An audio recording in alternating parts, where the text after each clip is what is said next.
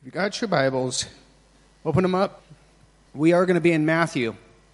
And I just, you know, as we do transition, I am excited. I'm very, very actually excited because you guys are going to be so blessed with all the different speakers right now that are coming.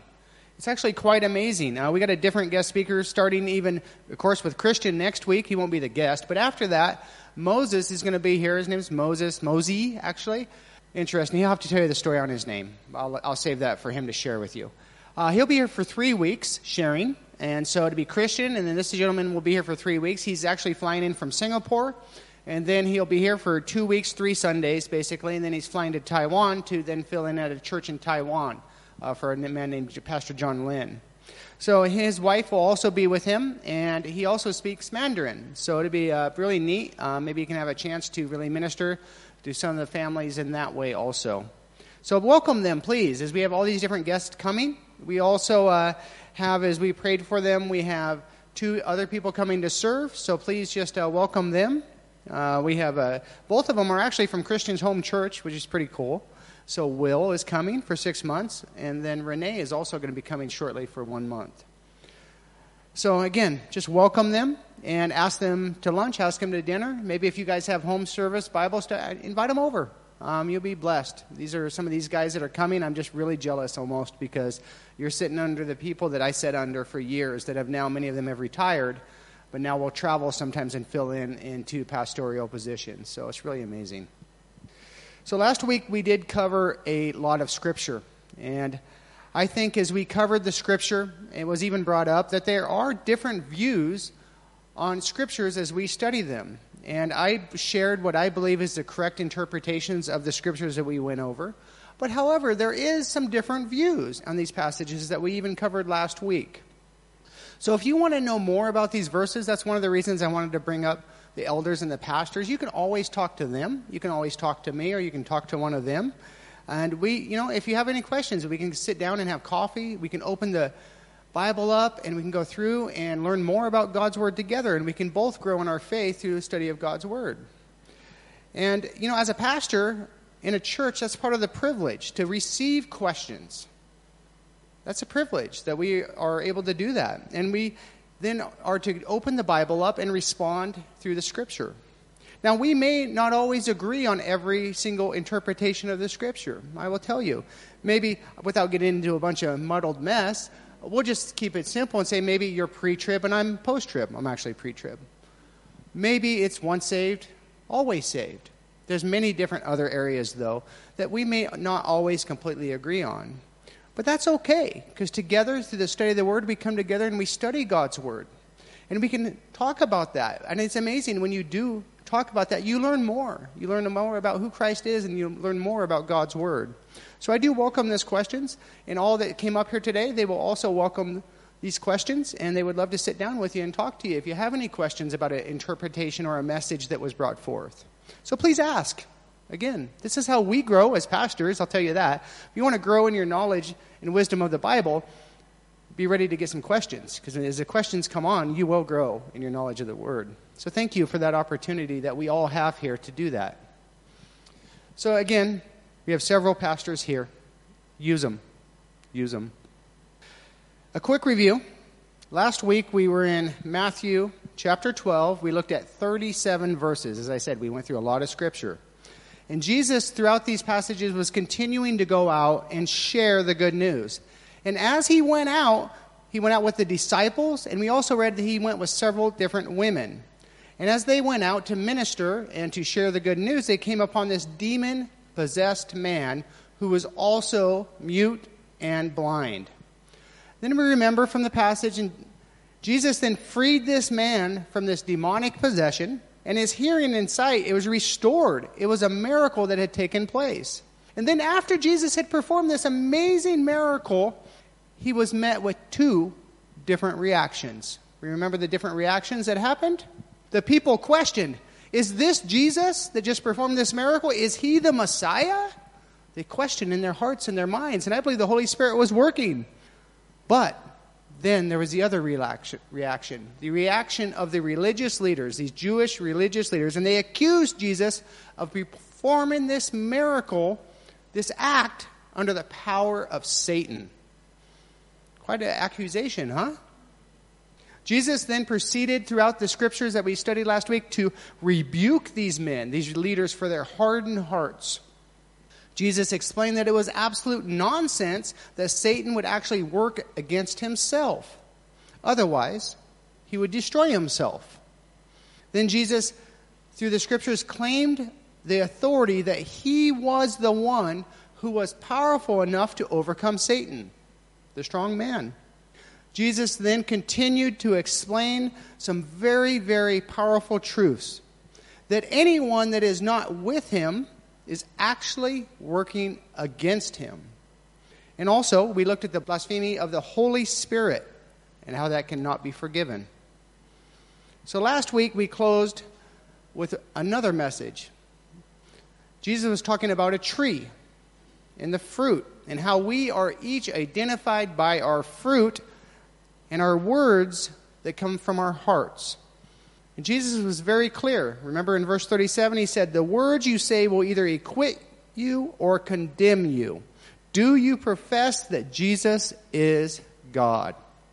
So today we're going to continue in this story in Matthew chapter 12, and we're going to start in verse 38. So please turn there. Let's pray. Heavenly Father, as we dig deep into your word, Lord, as we study this text, Lord, I just pray that your Holy Spirit would just be poured out on this place, Lord. That you would speak to our hearts and minds, Lord, that we would hear from you through the scriptures, Lord. That your Holy Spirit would just speak truth to us through this, Lord. That we'd be able to see the correct interpretation of, the scripture. That you would speak to us, Lord, and we'd be able to apply this scripture to our lives, each of us personally, Lord. Lord, I also pray against any distractions, Lord, as we turn to the word and the study of your word as worship before you. So, Lord, I just pray Lord, that you just bless this time and just pour out on each one of us, Lord, through your scripture. In Jesus' name, amen. Got your Bibles? Matthew chapter 12. Let's just start with verse 38. One day, some teachers of religious law and Pharisees came to Jesus and said, Teacher, we want you to show us a miraculous sign to prove your authority. Show me a sign. That's the title of my message today. Show me a sign. Jesus had just healed this man, just recently before this, who was demon possessed. And now, not long after this, these religious leaders are saying, Show me a sign. Have you ever asked God for a sign yourself? Have you? Why or what was on your heart as you did this? asking God to show you a sign. Why do you ask?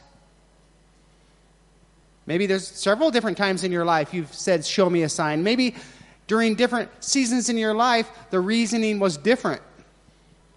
In the NLT Bible, which I'm teaching out of, it adds the leader's reason for asking for the sign. It says that they were asking for a sign to prove Jesus' authority. What do you think? Kind of a paraphrase of that. Were these religious leaders seeking truth or something else? What about you? When you asked for a sign, what were you seeking? Jesus is going to respond to them. Let's read in verses 39 through 40. But Jesus replied, Only an evil, adulterous generation would demand a miraculous sign. But the only sign I will give them is the sign of the prophet Jonah. For as Jonah was in the belly of the great fish for three days and three nights, so will the Son of Man be in the heart of the earth for three days and three nights. Interesting. The story of Jonah is used by Jesus as a sign given as proof of who Jesus is. This is the second time in Scripture so far that we've read that Jesus has foretold about his death and resurrection. If you turn over to John real quick, we'll see the first time. John 2:19. Many of you are all familiar with this. He says, "All right," Jesus replied, "destroy this temple, and in 3 days I will raise it up." Now again in today's passages, in Matthew back in Matthew chapter 12 and verse 40, he is foretelling of what is to come. In this mentioning of the story of Jonah, we can see our faith increased personally. I don't know about you. I think that my faith is increased as I see Jesus mention this story, knowing that this story of Jonah was not some figurative story. It wasn't some story that was used for a teaching, although it is used for a teaching, but it wasn't figurative. It was a true, real event that took place. And Jesus himself now is referencing that. So that in itself, for me, helps me as I grow in my faith to know that what I read in God's Word is true. This story really happened, and Jesus mentions it here. I want to look at another point in these verses before we move on. How does Jesus refer to these men that he's talking about? Evil, adulterous generation that would demand a miraculous sign. So Jesus' first word he uses is evil.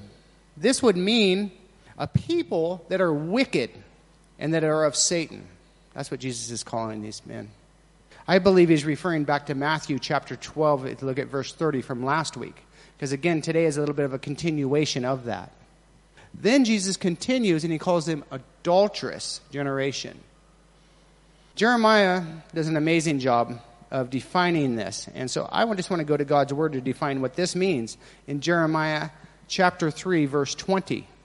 But you have been unfaithful to me, you people of Israel. You have been like a faithless wife who leaves her husband, and I, the Lord, have spoken. Now, as we read this, we don't want to forget about the mercy and grace that Jesus always offers. So we can just turn right in still in Jeremiah chapter 3 and look at verse 14.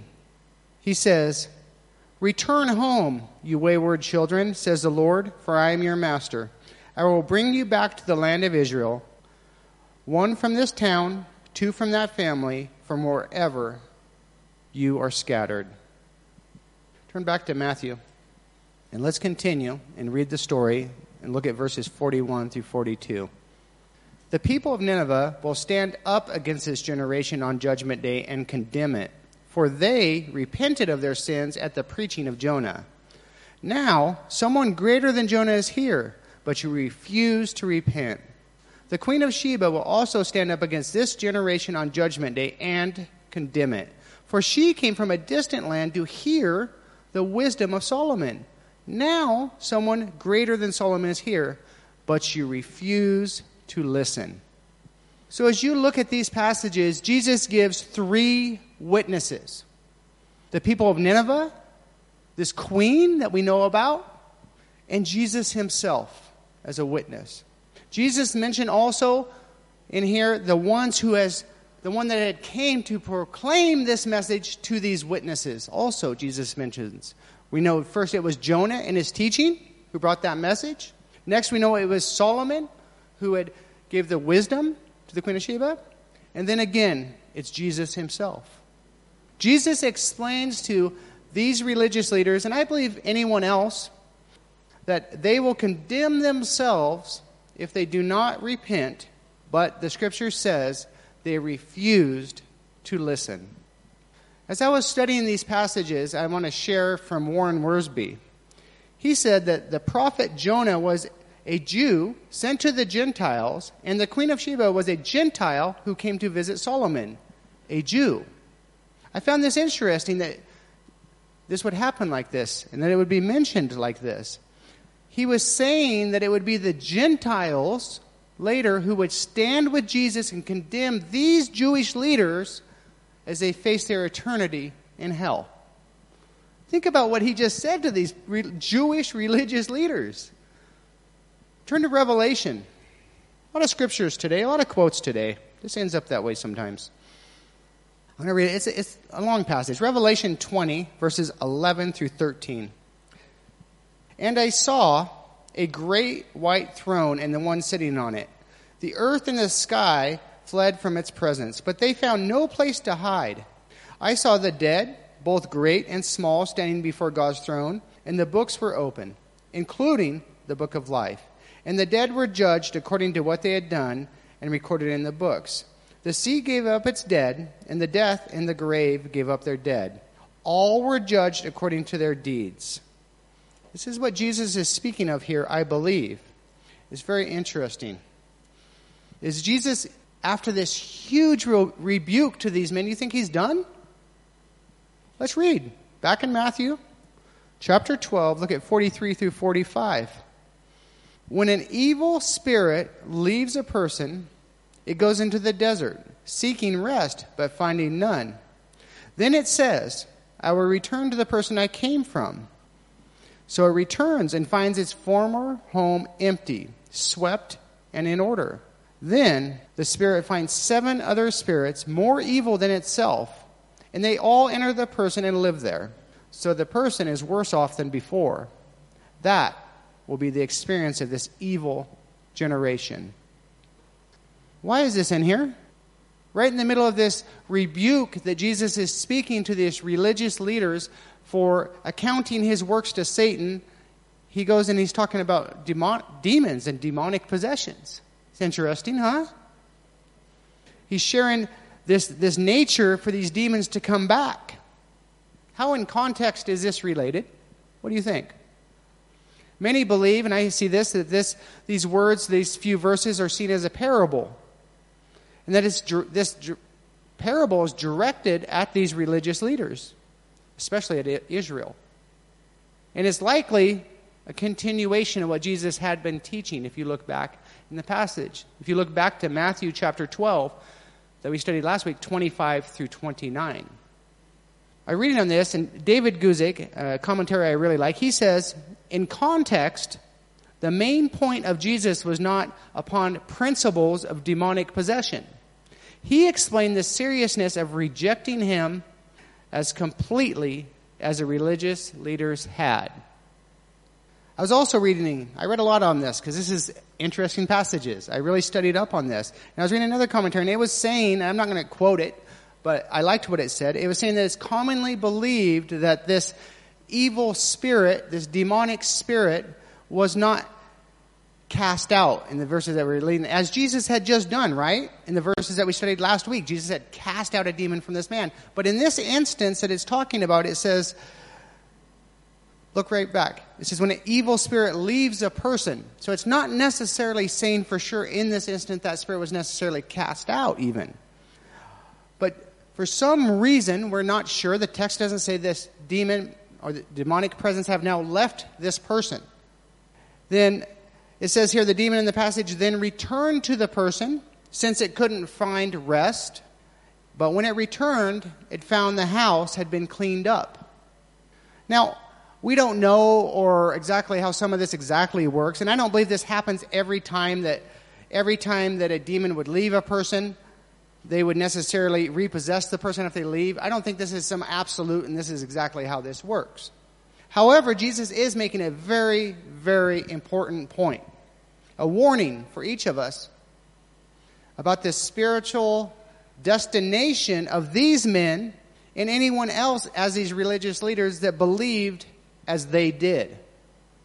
We know in this story when the demon did leave, however that worked, the house had been cleaned up. Right? But it was still empty.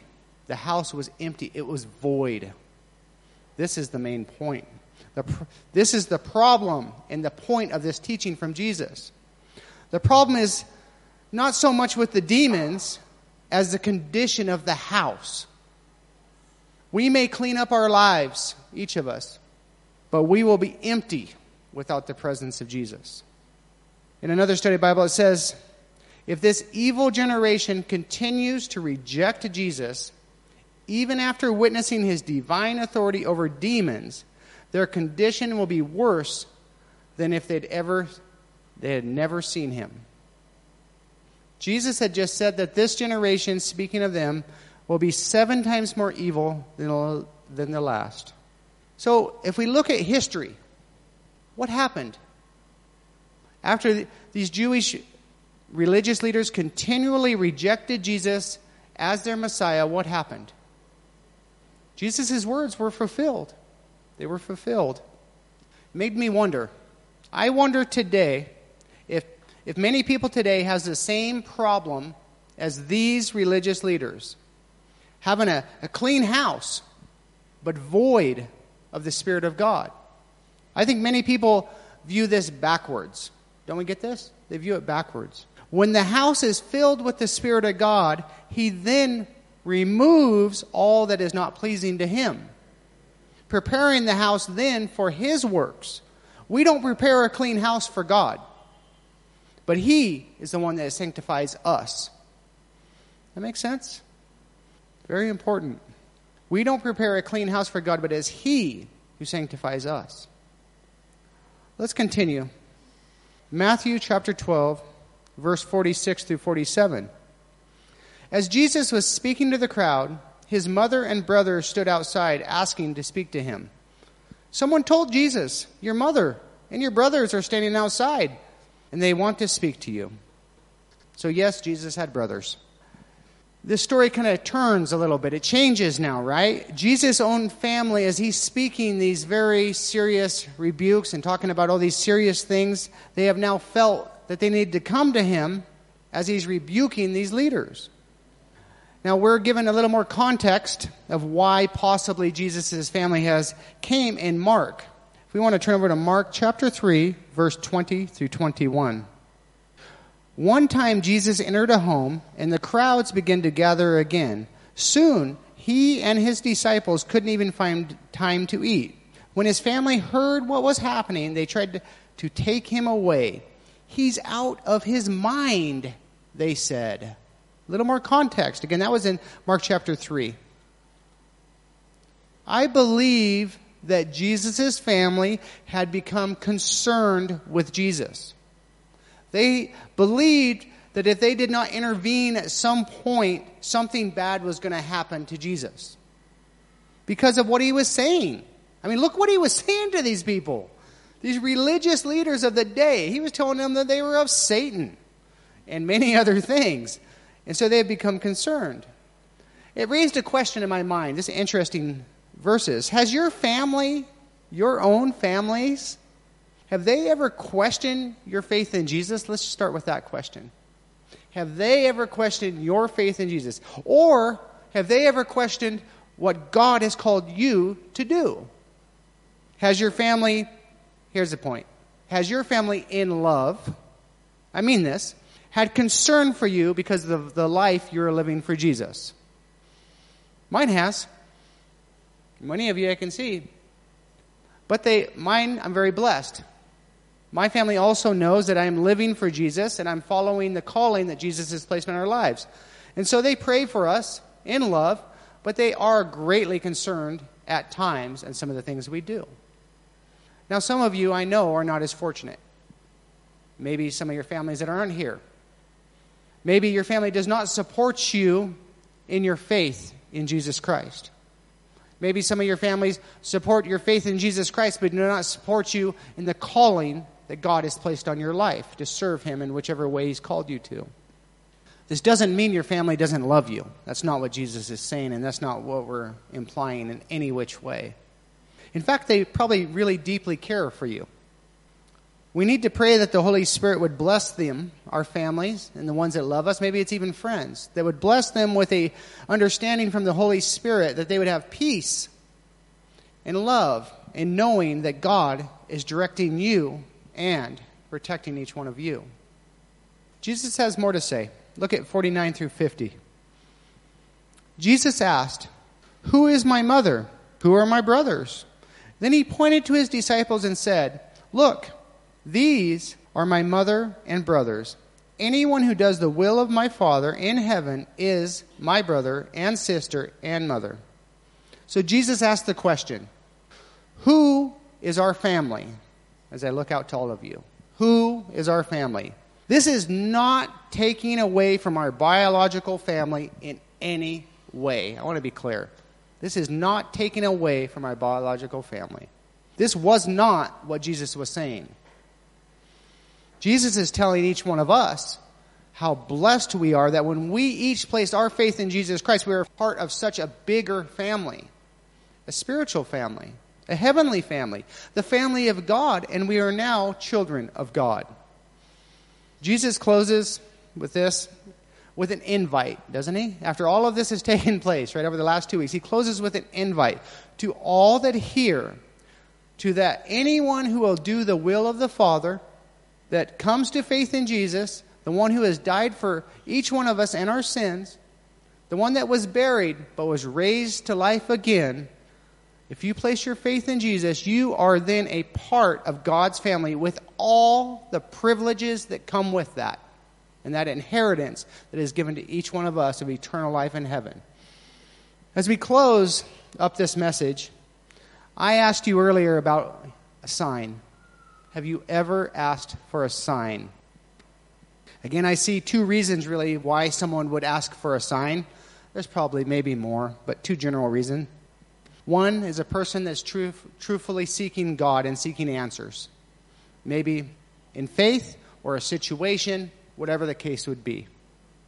The second is to mock or ridicule God, such as if God was really will, then, real, then do this or do that, not expecting God to really perform a miracle. I'd like us to turn to 1 Corinthians 1 18. We're going to look at a few verses here 18 through 23. 1 Corinthians chapter 1 verse 18. The message of the cross is foolishness to those who are headed for destruction. But we, who are being saved, know it is the very power of God.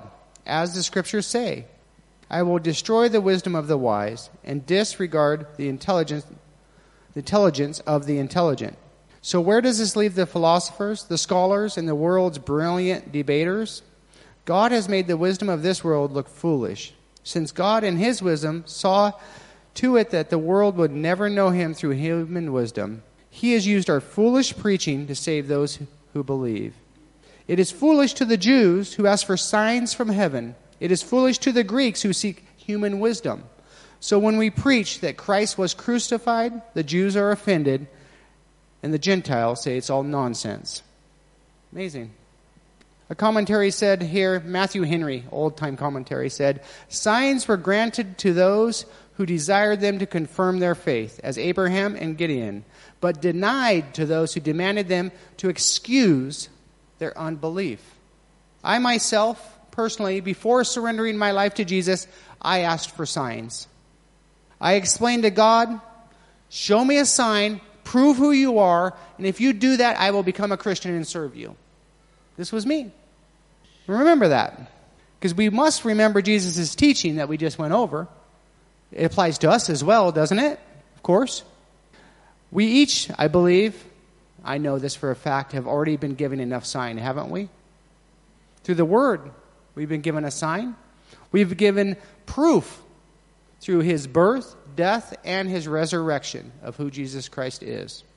I personally needed to accept what God had already done and already shown me. It wasn't another sign that I needed. I needed to surrender my life to Him. It wasn't, again, it wasn't about more proof or more signs. It was me believing that Jesus was who He said He was. My problem was simple I wanted to be God. I wanted to be God of my own life. But until I accepted Jesus as Lord of my life, no sign was going to change my heart. It wasn't. I know this because in God's grace, he did give me many signs. Each time I prayed, He answered. That didn't change my heart.